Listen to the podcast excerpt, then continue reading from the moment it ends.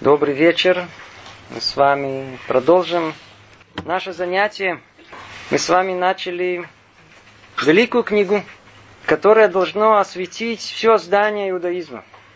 Как мы уже упоминали в прошлый раз, в этой книге постепенно разберут все основы, на котором строится еврейское мировоззрение. Когда мы говорим, мы понимаем так, то надо конкретно знать, что подразумевается под этим. И Творец не оставил ни одной составляющих человека пустым. Деянием человеком обязал непосредственную Аллаху, законы, душе исправление качеств, а разуму его мировоззрение. Поэтому мы и должны это выяснить. И так как речь у нас пойдет о общем мировоззрении, которое включает все – а все, речь идет о реальности Творца, то от нас потребуется вначале построить те самые килим, орудия, посредством чего мы сможем вообще понять самое большое, которое, что есть в мире, которое включает все. Мы должны построить здание логики, должны все основы, посредством которых мы начнем изучение реальности самого Творца. И в прошлый раз мы начали с предисловия автора. Автор Рабихай Моше Люцато уже в самом начале он говорит нам простые фразы, вы помните, они слышались не просто, но на самом деле мысли были за ними довольно такие простые. Учение свет и не учение тьма ясность понимания, когда человек учит, освещает все, что мы учим, дает наслаждение разуму, дает возможность ему понять до конца, разобраться во всем. Когда мир ясный вокруг нас, когда все понятно, в таком мире можно обнаружить Творца. В мире, где все не ясно, все перепутано, все приблизительно, все... Там просто Творца не существует. А что там? Там все... Это мир случайности. Там все случайно. Там все, вдруг ни с того ни с сего это произошло. Ну, может быть, есть какие-то закономерности в физических явлениях, но во всех остальных это мир полной случайности, хотя, как мы уже знаем, и физических, и в физическом мире тоже все явления, они тоже случайны в конечном итоге. Мы остановились посередине выяснения этих принципов.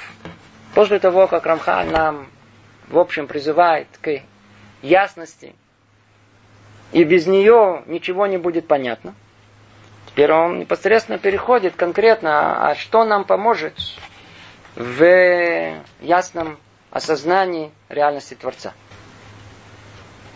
Давайте сразу обратимся к источникам. И прошу вас не пугаться. Невозможно это слышится очень сразу э, совсем непонятным, но, может быть, постепенно мы это сможем понять.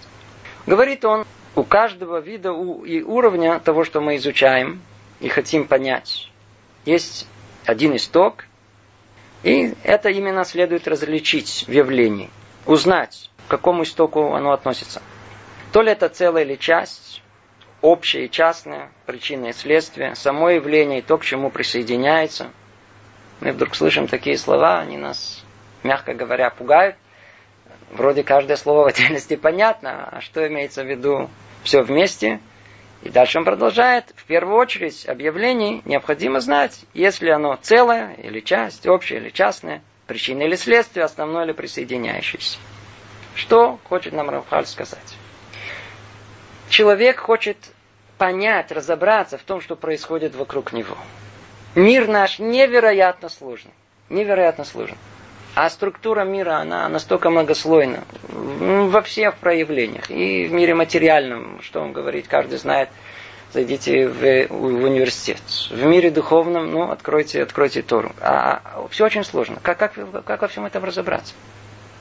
Он говорит, что если мы не разберемся, то наше познание будет подобно тому, помните, как он сказал, подобно тому, как заросли, как какой-то лес, который дикорастущая лесная чаща. Глухо, ничего не поймем.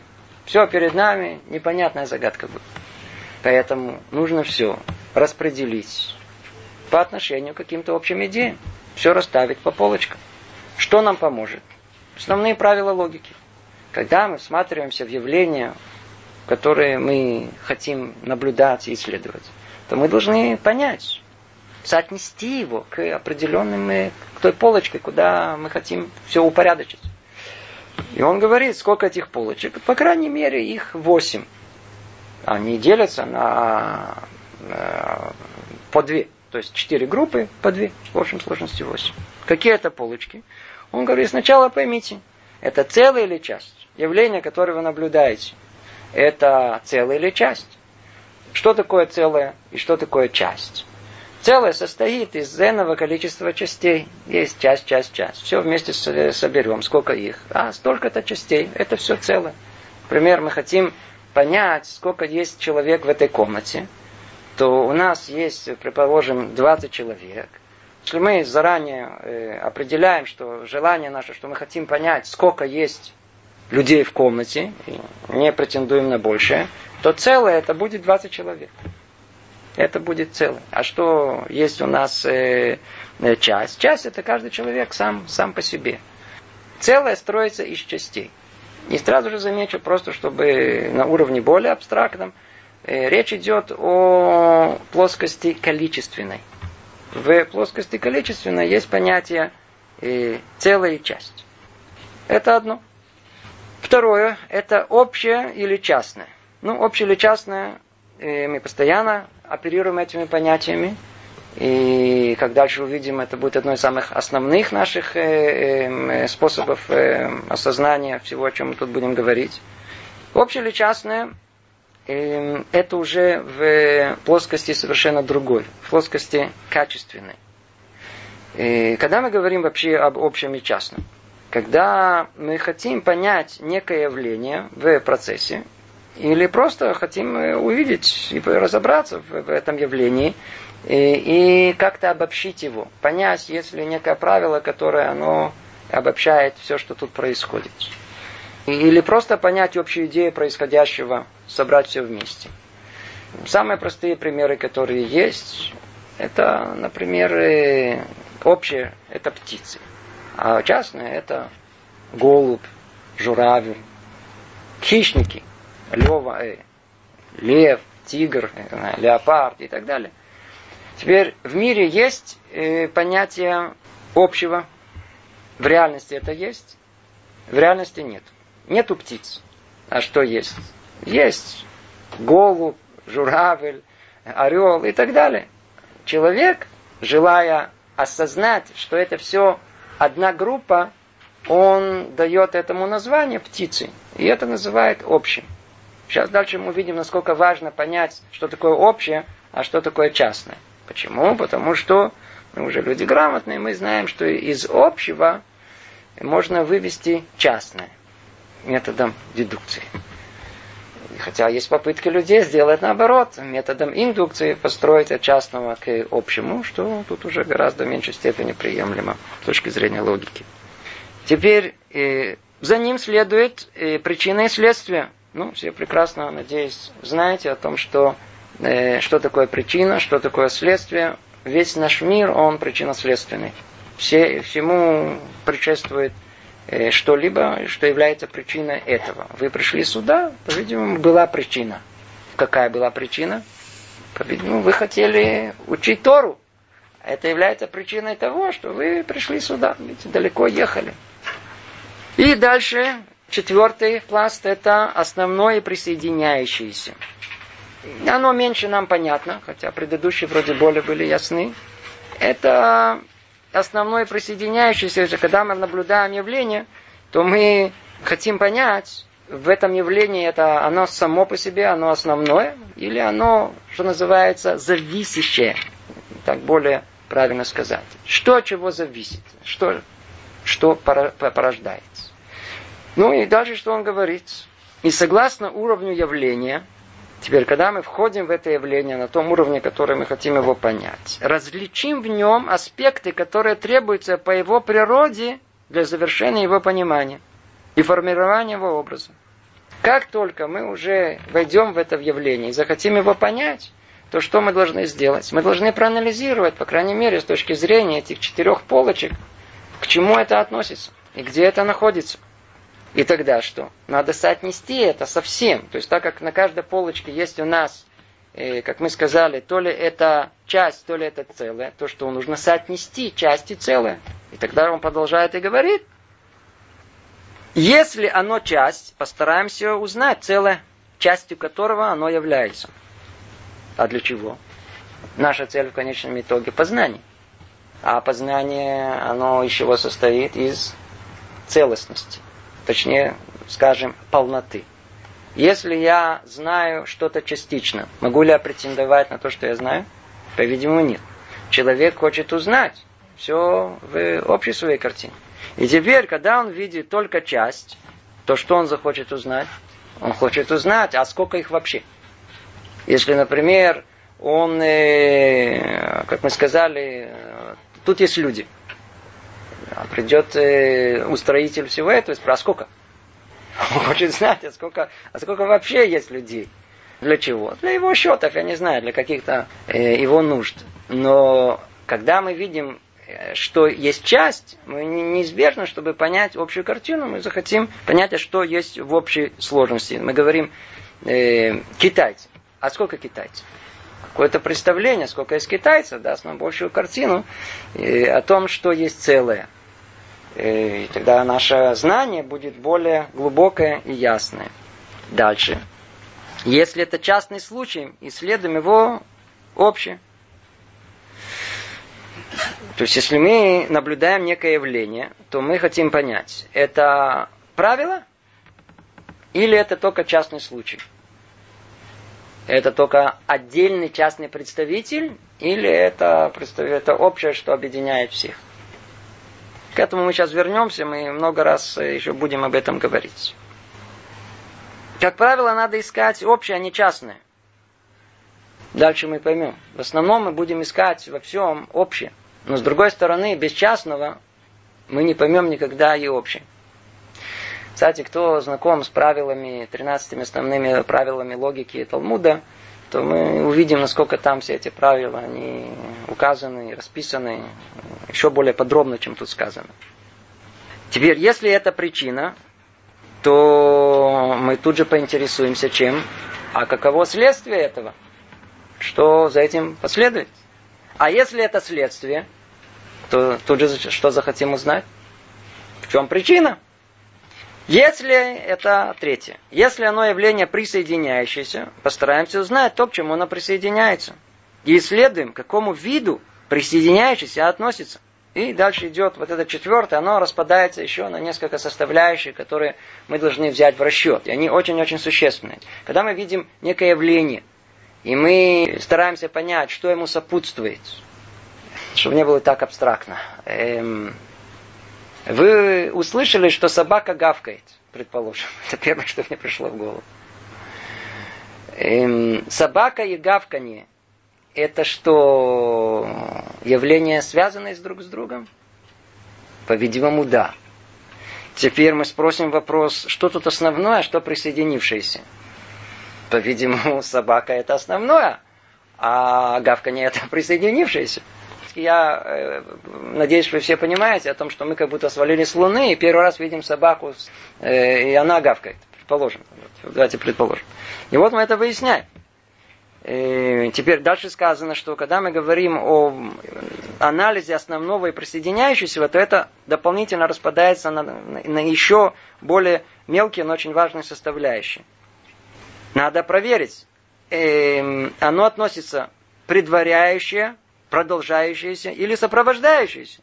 Например, например, весна, лето и осень. А весна, она предшествует э, лету. А лето продолжается куда? В осень. Или, или третье, это сопровождающее. Например, э, тепло это всегда сопровождает огонь. Когда есть огонь, всегда есть тепло. Это вещь сопровождающаяся. С собакой тоже хорошо получается, о том, что, как правило, так как собаки гавкают, то гавканье, оно всегда явление, которое сопровождает саму собаку. На следующем этапе это сущностное или случайное. Это само по себе присущее или это случайно. Теперь я хочу спросить вас, например, гавканье – это вещь присущая собаке или оно вне, в собаке находится случайным образом – Присуще, верно. А гавканье это присуще собаке. Как э, есть многое присущее мужу или жене. А вот, например, если жена появилась, скажем, в э, красном э, костюмчике с зеленым беретом и желтым поясом, то об этом скажем, что это случайно. Случайно. То есть это, это присуще ей, но случайным образом, а не постоянным. Почему? Она, как правило, одевается более э, достойно, более умеренно. То есть это явление сущностное или случайное. Во всем мы хотим понять это в самом по сути, или это проявляется в нем случайным образом. Время от времени только. Как исключение из правил. Следующее, что очень-очень э, важно, это потенциальное или актуализированное.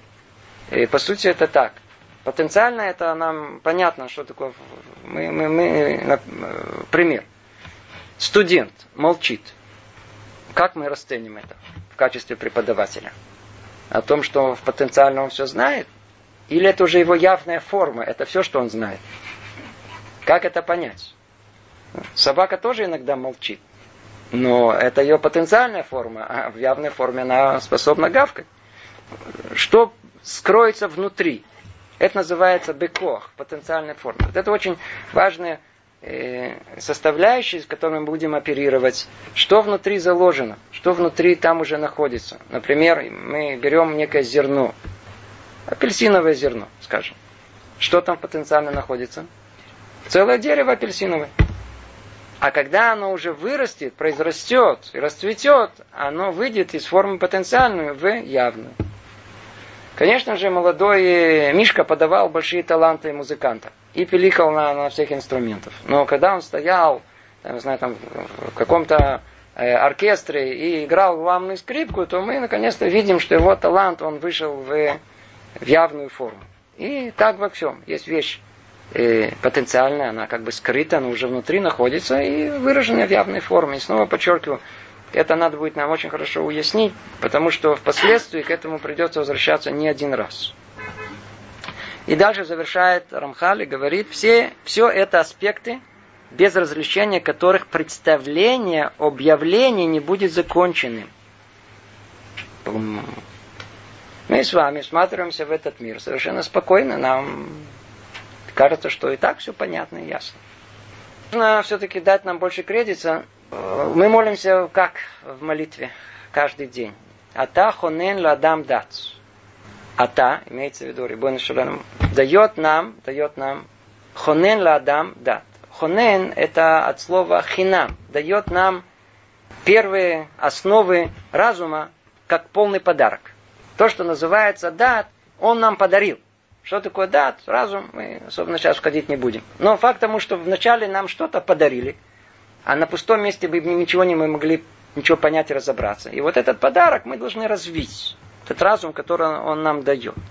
И вот этим разумом уже мы пытаемся понять мир, поэтому мы понимаем друг друга. У нас есть членораздельная речь, у нас есть некие правила логики, которые, обратите внимание, оно э, у всех людей, которые даже никогда не встречались, встретимся с чукчами, алеутами, не знаю, уже начинаем понимать друг друга. Есть какие-то встроенные правила логики элементарные, которые позволяют нам контактировать друг друга и понимать друг друга. Поэтому на уровне интуитивном, особенно после того, как мы учились в школе, получили образование, учили Тору и хорошо в ней разобрались, у нас есть, даже без того, что мы осознаем и делаем этот анализ на целые части, общее и частное и так далее, мы интуитивно это понимаем. И каждый из нас, смотря на то или иное явление, он уже как-то чувствует, или его спросят, а какова причина этого, он поймет, о чем речь идет. Спросит, чего это часть или целое, он тоже каким-то образом поймет. Но когда мы хотим э, заняться не нашей обыденной жизнью, хотя на самом деле в конечном итоге конечная цель понять обыденную жизнь, она больше всего нас должна интересовать. Но мы должны ее понять, это правда, это частное, мы должны ее понять через общее. Но для того, чтобы поднять общее, осознать, нам нужно все это вытащить в более в явную форму осознания всех этих э, правил логики. Как понимать и правильно анализировать этот мир. И без того, что мы не проанализируем, не поймем и не увидим всю картину, а проходя через сито вот этого, мы видим тогда всю картину, мы тогда ставим на полочку, это только часть или это, это все. Это, это э, э, правило общее или это исключение, это часть этого правила. Если это причина, если это следствие, если это зависимое или... Только после этого, как разложили по полочкам, только тогда приходит ясность понимания, та, о которой он говорит. Это то, что он говорит. И в каждом случае человек поразмыслит о природе явления, чтобы узнать, абсолютно ли оно или ограничено. Теперь он продолжает это и говорит, что нам нужно понять вот это явление, которое есть, мы рассматриваем, оно абсолютно или оно ограничено. Это, кстати, добавка к тем, которые мы перечислили. Тоже очень, очень существенно. Пример первый, который приходит в голову, например, э, законы Ньютона. Все учились в школе, помните из э, уроков по физике. Законы Ньютона, они абсолютные или они ограничены? И если ограничены, исследуем его границы. Да, Ньютон работает где? Ну, при малых скоростях, средних. Но когда начинается скорости близкие к скорости света, как известно, то там законы Ньютона не работают. То есть, когда мы это исследуем, то мы видим, что э, эти законы не абсолютные. Если они не абсолютные, значит, они ограничены. Если они ограничены, что мы захотим выяснить? Границы этого. И так любое явление, до каких пор оно? Закон. Где оно? Обратите внимание, в Талмуде, например, когда мы обсуждаем закон э, какой-либо из Тары, то после того, как закон сказан, уже нечего что там выяснять. А тогда что же там так долго выясняется и спорится? Границы законов. Все исключения из правил, частные случаи. Где, где эти границы находятся? Где они? Если мы знакомы с наукой, то там, кстати говоря, также и построено. Сам закон научный, он нас не интересует. А чем сейчас наука занимается? Она занимается пограничными условиями, критическими точками. Там, где непонятно, что происходит. Там да, граница. Это то, что он говорит. То есть явление это, оно абсолютное или оно ограничено. А если ограничено, им следует границы. И вот он подводит итог этому. Ибо всякая истина обернется ложью, если она будет отнесена не к тому объекту и взята вне своих границ. Ну, тут мы в этой точке, я думаю, э, э, понимаем, что если мы друг друга не понимаем, значит, мы просто говорим в разных плоскостях. Мы просто, один говорит до этого места, а другой говорит э, от этого места и дальше. Мы просто не разобрались, где граница споров, где, например, в Талмуде, когда начинается обсуждение, то первый шаг, который делается, это попытка понять точно, в каком месте есть спор мудрецов. Иногда пол страницы занимает только просто выяснить, а, а по поводу чего они спорят. На первый взгляд спор такой глобальный, а когда начинаем выяснять, он есть в очень узкой области. Когда мы начинаем э, спорить. Если это ученые мужья или люди, которые, которые хотят э, понять, то первым делом, когда э, спор он э, разгорается, то первым движением нужно что сделать? Давайте точно поймем, где находится точка спора. И, я вас, и, и вы увидите, что как только вы начнете это выяснять, выяснится, что вы говорите о разных вещах. Вообще спора между вами нету. Как правило, люди говорят об одном и том же. Ты меня слышишь? Это я сказал. А, ты закончил? Теперь расскажу. И, а потом вы, а другой, третий случай, говорите, послушайте, вы вообще ни, ни о чем не спорите, вы говорите об одном и том же разными словами, просто друг друга не слушаете. Ну, это не наша тема, но э, предположим, что есть люди, которые слушают друг друга. Где они находятся, я, я, я, не, я не знаю где. Кроме Бейт Мидраша, я знаю, там есть. А в том мире, откуда мы пришли, я вообще таких не встречал. И чтобы люди друг друга слушали. Предположим, что они будут слушать. Что нужно делать? Надо выяснить точно, в какой точке находится их спор. Границы. Ясны. И это он говорит, если это не произойдет, тогда всякая попытка найти истину обернется ложью. Почему? Она не будет соотнесена ни к тому объекту, не взята вне своих границ. Я мы будем обсуждать, вообще это, это, это относится к другой теме. Но необходимо понять, продолжает Рамхаль, что количество частностей слишком велико. Мы сейчас закончили очень тяжелый кусок.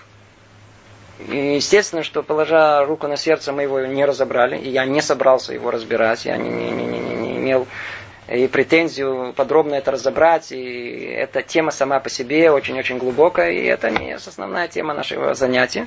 Но мы с вами разобрали основные средства логики, посредством которой мы собираемся изучать эту книгу. Поэтому, по крайней мере, стоит об этом подумать. На досуге еще один раз подумать, самому прикинуть примеры, явно представить это. И когда мы встречаемся с каким-то новым явлением, действительно соотнести это и процедить через сито логики, которая тут нам представлена. И дальше он, после того, как мы э, разобрали это, переходит Рамхаль теперь к непосредственной инструкции, а что конкретно делать. То есть он дал нам орудие, теперь а что с ними делать? Тогда он говорит, послушайте, вы видите мир вокруг себя, вот такой, какой мир есть вокруг вас, его познать невозможно. Он чересчур многообразен, чересчур сложен. Столько времени, сколько вы будете его изучать. Прат-прат. Часть-часть. Каждый по частям. Ну, не получится. И вот то, что он говорит. Но необходимо понять, что количество частностей слишком велико, чтобы человеческий разум вместил их. И невозможно знать их все. Невозможно понять весь мир по отдельности. Невозможно. Как же мы можем познать этот мир? Поэтому следует постараться узнать общие принципы, правила. Сейчас он переходит к основной своей методике понимания всего, что, с чем дальше мы будем сталкиваться. Он говорит о общих правилах. Познание мира возможно только через общие правила. Ибо всякое правило по своей природе включает много частностей.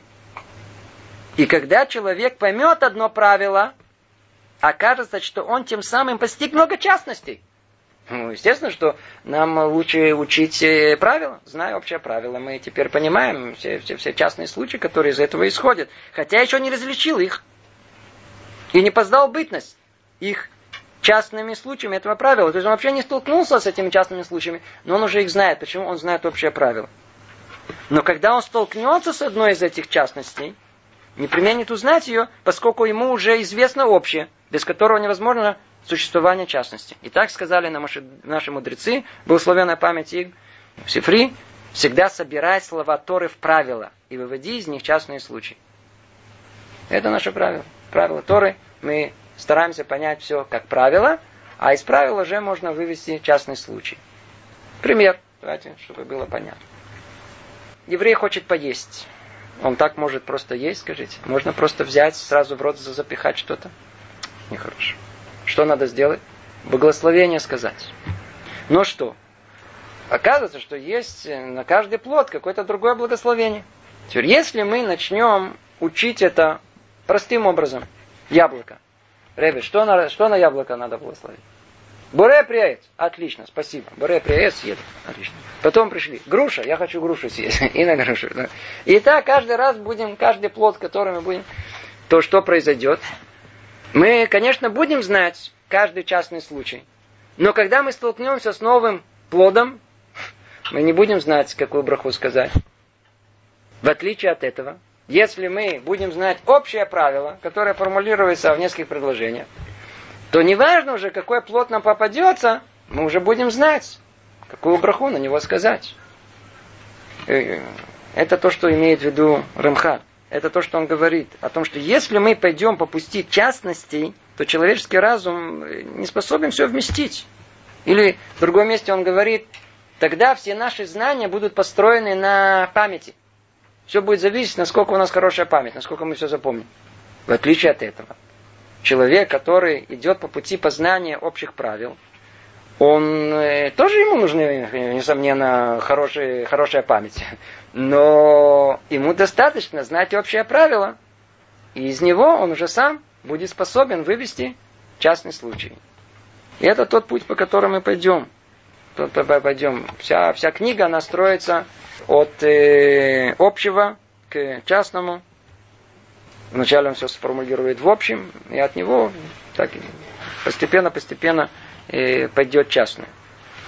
То есть весь мир как познается? Он познается общими правилами.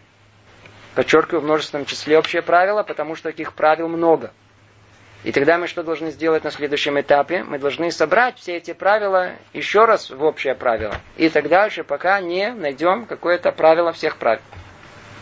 Дальше он продолжает и говорит, однако в этом знании правил необходимо знать их во всех их границах и аспектах. Теперь он нас предупреждает о том, что все прекрасно, если мы будем знать общее э, правило, то из него с легкостью выведем частный случай. Но какая колоссальная ответственность есть у нас к формулировке и осознанию общего правила. Общее правило должно быть понято сто процентов, без малейшей ошибки. Почему? Потому что если мы это поймем неправильно, то неизбежно выведем ошибочный результат по отношению ко всем частным деталям, которые из этого следуют. Говорит Рамхаль так. Однако, в этом знании правил необходимо знать их во всех границах и аспектах.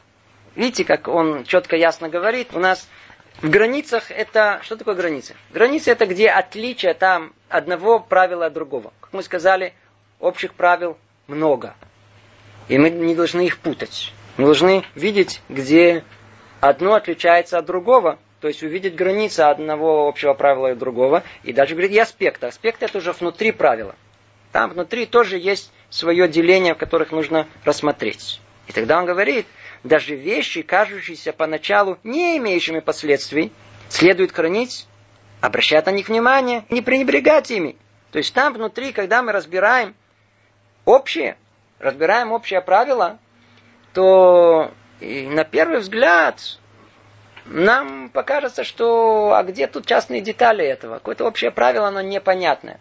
О чем тут э, Рамхаль говорит? Он заранее забегает вперед. Нам это на данный момент непонятно.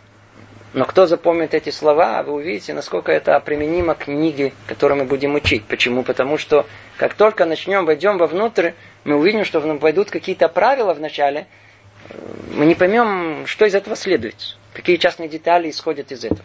Поэтому он говорит, обожите, обожите. Вы не пренебрегайте ничем. Вы учите. Смотрите, как он это говорит. Это как очень важно, важно это понять. Даже вещи, кажущиеся поначалу не имеющие последствий, имеется в виду э, общее, э, которое вроде не имеет частности, следует хранить, обращать на них внимание, не, пренебрег, не пренебрегать ими. Как сказали наши мудрецы, нет в Торе такой пустой вещи, что если истолкуешь ее, не получишь за нее награду в этом мире и основной капитал в будущем мире. Да, интересно, как вот перевели капитал в будущем мире. Это сахар, награждение, по-простому, награда в будущем мире. Э, есть порой в Таре, на первый взгляд, какие-то составляющие, которые мы вообще не понимаем, что они там делают. Вы обратили внимание, что в Таре есть много деталей, вписано в нашей Торе, есть много деталей. Для чего Тара, которая так экономит каждое слово, вдруг она начинает нам рассказывать, перечислять какие-то имена, какие ничего не понятно. Так вот, нет в Таре пустой вещи. Он говорит, если истолкуешь это, другими словами, если постепенно услышишь э, э, комментарии, войдешь во всю глубину, поймешь мудрость, которая там заключена, и тогда есть за это награда в этом мире, а основное вознаграждение в мире грядущем. Ибо нет в правиле большой или малой вещи, для которой нет места в частных случаях. Ага. То есть в любом правиле есть э, всегда выход в частный случай, поэтому никаким правилам нельзя пренебрегать. Если даже мы не понимаем, что из него исходит, ну, называется, держим в уме. И то, что не добавляет и не убавляет в знании одних частностей, может произвести значительные изменения в других. И то, что действительно на, на, на знание этого правила, оно ничего не, не добавляет у нас в каких-то частных одних, в ряду частностей, но зато в другом месте это все меняет. Как в Торе, в одном месте оно проясняется, в одном месте это не ясно, а в другом месте та же Тора, она это проясняет в, гораздо подробнее.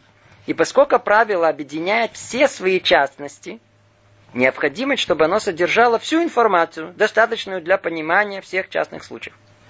То я знаю, что это тяжело следить за тем, что мы говорим. Да. В одном слове имеется в виду, что если мы уже формулируем это правило вообще, требование к этой формулировке, оно колоссальное. Оно должно быть точно и ясно. Поэтому он тут подчеркивает, что э, поскольку правило объединяет все свои частности, необходимо, чтобы оно содержало всю информацию. Не может быть, что это было частично. Не можем сделать выводы об общем из только части. Достаточно ли понимания всех частных случаев? Надо собрать всю информацию. Тогда у нас есть понимание, что есть общее, а из нее уже можно потом выводить частные случаи. Поэтому необходимо крайне тщательно разобраться в этом. Размышлять об явлениях. их соотношениях и связи между ними с большой точностью, с предельной ясностью различить их протяжение развития, как одно следует из другого, от начала до конца, и тогда придет успех, и разум просветится. О, если мы только могли бы вдуматься в эти слова, я надеюсь, а, этим мы как раз и занимаемся, какая глубина того, что тут написано. В принципе, это прояснение разума. Понять вообще, что зачем, что перед чем, что из чего исходит. Увидеть ясную картину мира. Это то, что он говорит. Если мы не поймем все, во всем своем многообразии, не поймем, что есть общее, а что есть частный случай, как они соотносятся, на каких уровнях они находятся, причины и следствия, что зачем, кто влечет что. И когда мы все это видим во всем своем многообразии и понимаем, что влечет что, что как он тут говорит, с предельной ясностью различить их протяжение и развитие, как одно следует из другого. И проследить это от начала и до конца, что это очень-очень существенно, вот тогда придет успех и разум просветится. Да, в Талмуде пока мы не начнем с одной точки, с которой начинаются все рассуждения, и не закончим весь блок рассуждений до конца, а Талмуд именно так построен, мы не поймем даже начало. Надо войти и понять это в общем, потом понять в частности, потом поняли в частности, снова возвращаемся в общем, и только когда мы видим, собираем всю эту общую картину, только тогда есть шанс, что мы что-то поймем. Тогда придет ясность в нашу голову. И разум просветится. Как здорово, когда разум просвещается. И вот, согласно всему этому, я составил для себя, дорогой читатель, это небольшое сочинение, в котором намеревался исчерпывающе изложить общие принципы веры и служения таким образом, чтобы ты смог правильно понять их и достаточно отчетливо, без примеси и путаницы обрисовал в своем сознании. Ну, давайте снова прочтем.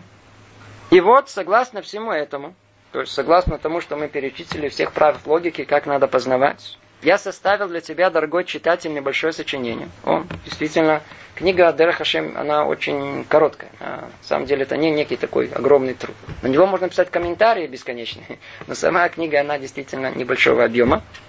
Что в нем, в котором намеревался исчерпывающе изложить общие правила веры и служения. Исчерпывающе она обхватывает все стороны еврейского мировоззрения.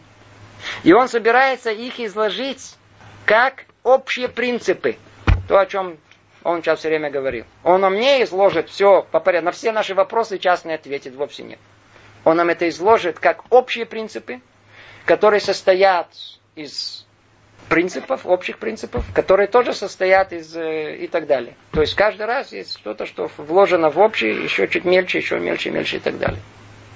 И исчерпывающе изложить общие принципы веры и служения. Обратите внимание на две этих составляющих. На веру и служение.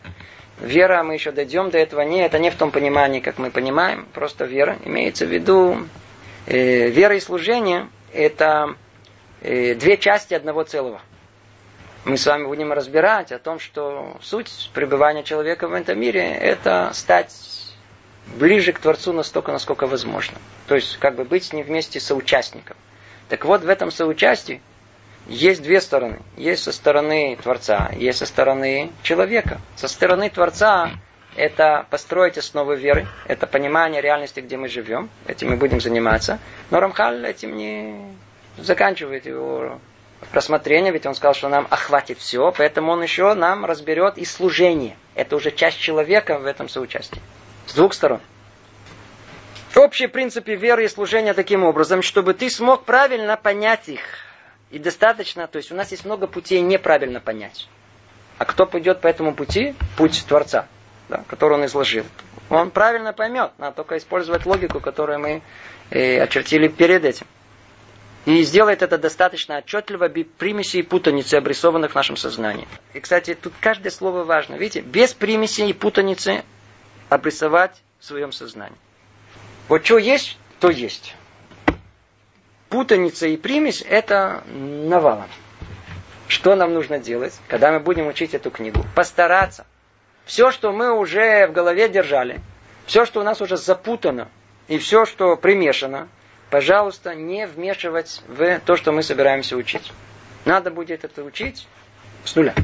Постараться всеми силами, которые у нас есть, чтобы это, мы начали это здание строить с э, чистой основы. Чтобы ничего не было примешано ко всему, к, к тому, что а я уже знал, я уже понял, я уже додумал. Мы начнем говорить, говорит, да, да, я знаю, я уже, я, я уже читал, читал. Вы пожите, не надо, не надо спешить, надо, как тут сказано, без примеси и путаницы, чтобы это все обрисовало в сознании.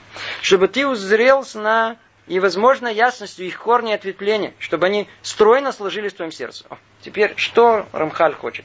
По-видимому, мы не встречаем пример более невероятной стройности изложения мысли. Мы с вами будем это изучать, и кто будет это следить ясно за всем, что будет э, нами тут э, разобрано, он увидит, как все исходит из одного корня, из одного предложения, и постепенно-постепенно начинает разветвляться в некое дерево логики, отходя к ветвям. Ветвь разветвляется еще на ветвь, и так дальше, и дальше. И так разрастается все древо жизни. Все исходит из одного корня. Это он хочет сказать. Ты должен узреть это, чтобы ты узрел с наивозможной ясностью их корни. Будет корень один всему. Из этого начнет произрастать ствол и ветви и ответвление. И все вместе должно стройно сложиться в твоем сердце. И когда все, вся, вся, вся, все это древо познания, оно уляжется в сердце человека, а твой разум смог бы овладеть им наилучшим образом. О, тогда, тогда и мы получим то самое знание истинное, которое мы хотим знать о реальности нашего мира, где мы живем. И после этого тебе будет легче разглядеть во всех частях Торы и в объяснениях к ней божественный замысел, постичь все ее тайны, соответствие с тем благословением, которое тебя наделит Ашем твой Бог. Послушайте, что тут вообще написано. Тара – это совершенно непонятная книга. Все, кто возьмет ее, самые большие умы человечества, начнет ее читать, ничего не поймет. Просто не поймет.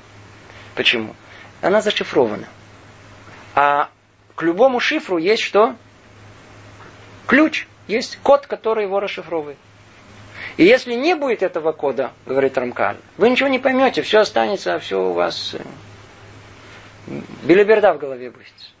Точнее, точнее, будете думать, что вы понимаете, на самом деле вы просто придумаете какой-то свой иудаизм, как, как правило, народ и делает.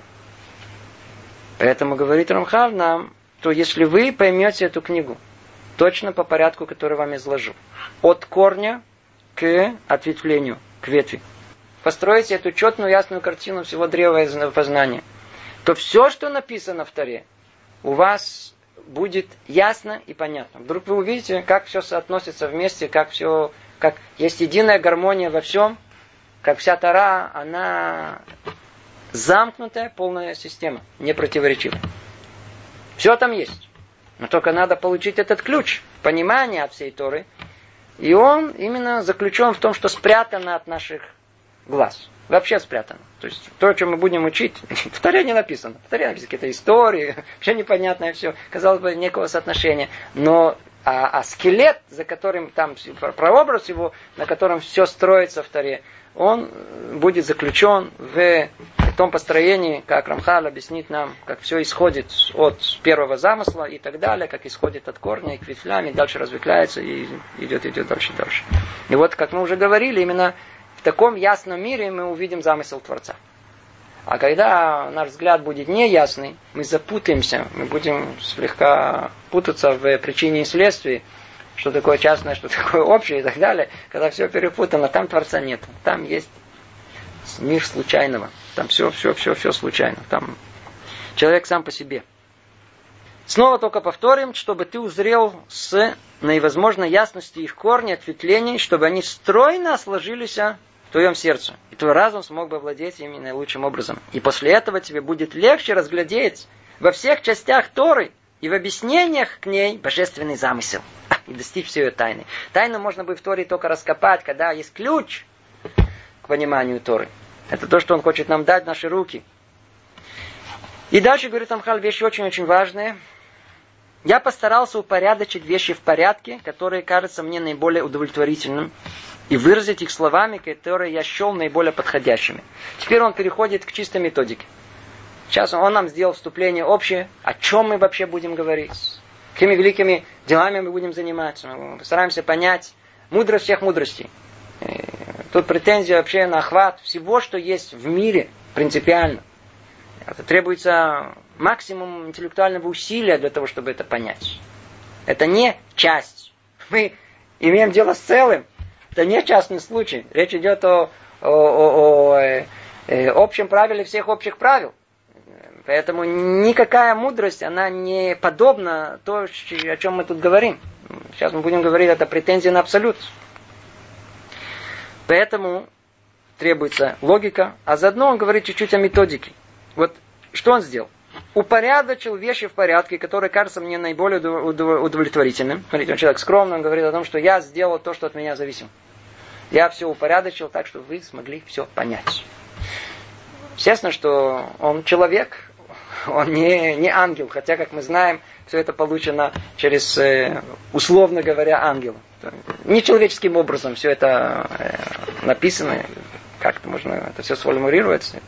Это не просто гениальность. Поэтому он говорит, что наиболее удовлетворительным образом. И выразить их словами, которые я счел наиболее подходящими. Он нам намекает на что? Что каждое слово тут важно на вес золота. Обратите внимание на каждое слово. Это, это, это не разговор, который мы говорим. Мы можем так сказать, а можем так сказать. Вовсе нет. Если он уже говорит так, это значит, что это слово на своем месте. И по-другому это нельзя выразить. И для чего все он это делает? Чтобы дать тебе полную картину тех вещей, которым я решил тебе, тебя просветить. Поэтому и ты должен сейчас скупурлезно, то есть я свое сделал.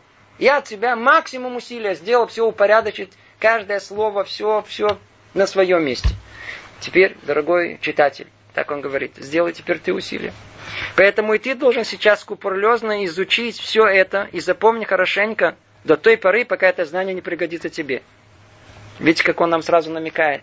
Говорит, смотрите, вы начнете учить, а пока что я, для чего мне это нужно? Ну, а что дальше? А что в конце? Что будет в курсе дела? Не спешите. У нас вообще еврейский путь мы не читаем. У нас нет э, э, выразительных чтений. А что мы делаем? Мы учим. Если мы выучим с вами порой одно слово, тоже хорошо. Ну, хотя бы выучили, хотя бы разобрались, поняли этому глубину. Если получится целое предложение, вообще будет у нас огромное достижение. И что он при этом говорит? Как только вы учитесь, покопайте это и не, не, не забывайте, это вам пригодится. Сейчас он дальше говорит. Не пренебрегай ни одной деталью чтобы не скрылось от тебя что-нибудь необходимое. И поступай так. Сейчас он точно нам объясняет. Уточняй каждое слово. И постарайся понять содержание всех понятий. И зафиксировать в своем сознании их истинную суть. Тогда найдешь себе покой, который одарит тебе благом. Вай, вай, вай, вай. Смотрите, что происходит? Это, это во всех областях. Когда человек изучает Талмуд, в первую очередь изучает Тору, изучать любую область э, научную. Мы открываем книгу, и через несколько минут хочется закрыть ее. Это действительно тяжелый путь для разума. Разум сразу устает, мы просто начинаем путаться, не понимать, и просто хочется отдохнуть. Или, как кто-то мне это сказал, неверно, хочется поесть. Он прав. Хочется сразу подойти к холодильнику, что-то взять, подкрепиться. Может быть, это поможет. Не поможет. А что поможет? Понятие того, что действительно ждет нас тяжелый, кропотливый труд. С чего начинается? Вы встретили слово, поймите его. Даже то слово, которое вам кажется, что оно понятно, остановитесь. Одна из проблем, кстати, человек знает иврит. Он открывает э, Тору, все, понятно, что какое оно понятно, вы говорите на языке Бенигуит называется, это не, не, не язык Торы. Иногда значение в разговорном иврите не то значение, которое в Торе, а вы думаете одно. Написано другое, вы не понимаете смысла этого. Остановитесь, присмотритесь. Первое. Второе. Тора написана терминами. Термин – это вещь, которая включает в себе уже очень многое. В чем наша ошибка чисто методологическая? Мы даже, может, и понимаем, что термин мы с вами прочли, но мы что-то делаем? Мы его проскакиваем и не перевариваем. А термин это не должно в голове, а это должно быть в животе. Что это значит? Это значит, что я, когда дохожу до этого термина, до этого слова, которое означает целое, глубокое какое-то понимание такое комплексное, я не стараюсь вспомнить, что это значит. Я знаю, мы упомянули дедукция. И человек, знаете, напрягся. А что это такое? Потом раз вспомнил. А, да-да-да, вспомнил, что это такое. Это не знание. Надо вернуться на слово дедукция сто раз. В разных комбинациях, в разных примерах, пока слово дедукция это, ну, это такое, как разговорное слово. И действительно, человек, я знаю, там в области логики, там, философии науки, он пользуется этим постоянно, даже не обращая на нее внимания, как разговорная речь. Вот так должно быть у нас понимание каждого термина, из которого состоит э, Тора это зафиксировать в своем сознании истинную суть. Видите, это, это он назвал такими какими словами, зафиксировать в сознании истинную суть. Переварить ее, чтобы это стало... Только тогда начинается возможность понимания целого предложения. И тогда что надо переварить истинную суть предложения. А потом следующего предложения в отдельности. И не забыть первое. Ведь у нас как? Прочли первое слово. Отлично. Второе, понятно. Третье. Четвертое. Забыл первое. Почему не понимаем? Мы просто забыли первое, на четвертом слове не понимаем первое. Э, если уже мы чуть повыше, так мы четвертое предложение прочли, забыли первое, с чего начали. И обратите меня, как люди говорят. Говорят, говорят, говорят, говорят. А потом куда-то улетело, вообще разговор в другую сторону. И найдется какой-то умник, который говорит, обождите, о чем мы говорим? Мы начали с другого места. Он говорит, ты еще помнишь об этом? Что даже удивляется. Нить рассуждения терять, не помню. Поэтому что он говорит? Разберите слова, разберите термины, все запомните и не теряйте нить рассуждения от начала и до конца. И тогда найдешь себе покой, который одарит тебя благом. А, какое наслаждение будет. И вот завершаем мы, он это вступление говорит и назвал эту книгу «Путь Творца». Кстати говоря, это название он сам дал, в отличие от других книг, которые дали его ученики или мудрецы другие, так как она описывает общие принципы всех его путей, которые он открыл нам через своих пророков и дал нам познать в своей Торе. То есть эта книга включает все пути Творца, которые он раскрыл нашим пророкам. Потому что откуда нам знать, кроме пророков, то, что находится там наверху. И согласно им, он управляет нами всеми своими созданиями. Я разделил эту книгу на четыре части. В первой говорится об основах мироздания. Во второй о надзоре Всевышнего над творениями. В третьем о пророчестве. И в четвертом о служении. Мы разберем с вами, в принципе, всю жизнь человека как в общем, так и перейдем до многих частностей, которые тоже на самом деле будут общими правилами. И из них мы уже сможем выучить на частный случай нас, как личности, индивидуума и так далее. И ты, брат мой, ступай этой дорогой, и Ашем будет с тобой, и Творец будет с тобой, и даст тебе глаза, чтобы видеть, и уши, чтобы слышать чудеса его Торы. Аминь. Такова будет его воля. Ну, мы с вами завершили вступление к великой книге Дерех Хашем, Путь Творца, Трат Хашем. В следующий раз мы начнем первую главу и о Творце, благословенное его имя. Нас ждет очень-очень тяжелое занятие, очень абстрактное. Мы будем говорить о реальности самого Творца. Ну, становимся тут. Всего доброго. Привет из Иерусалима.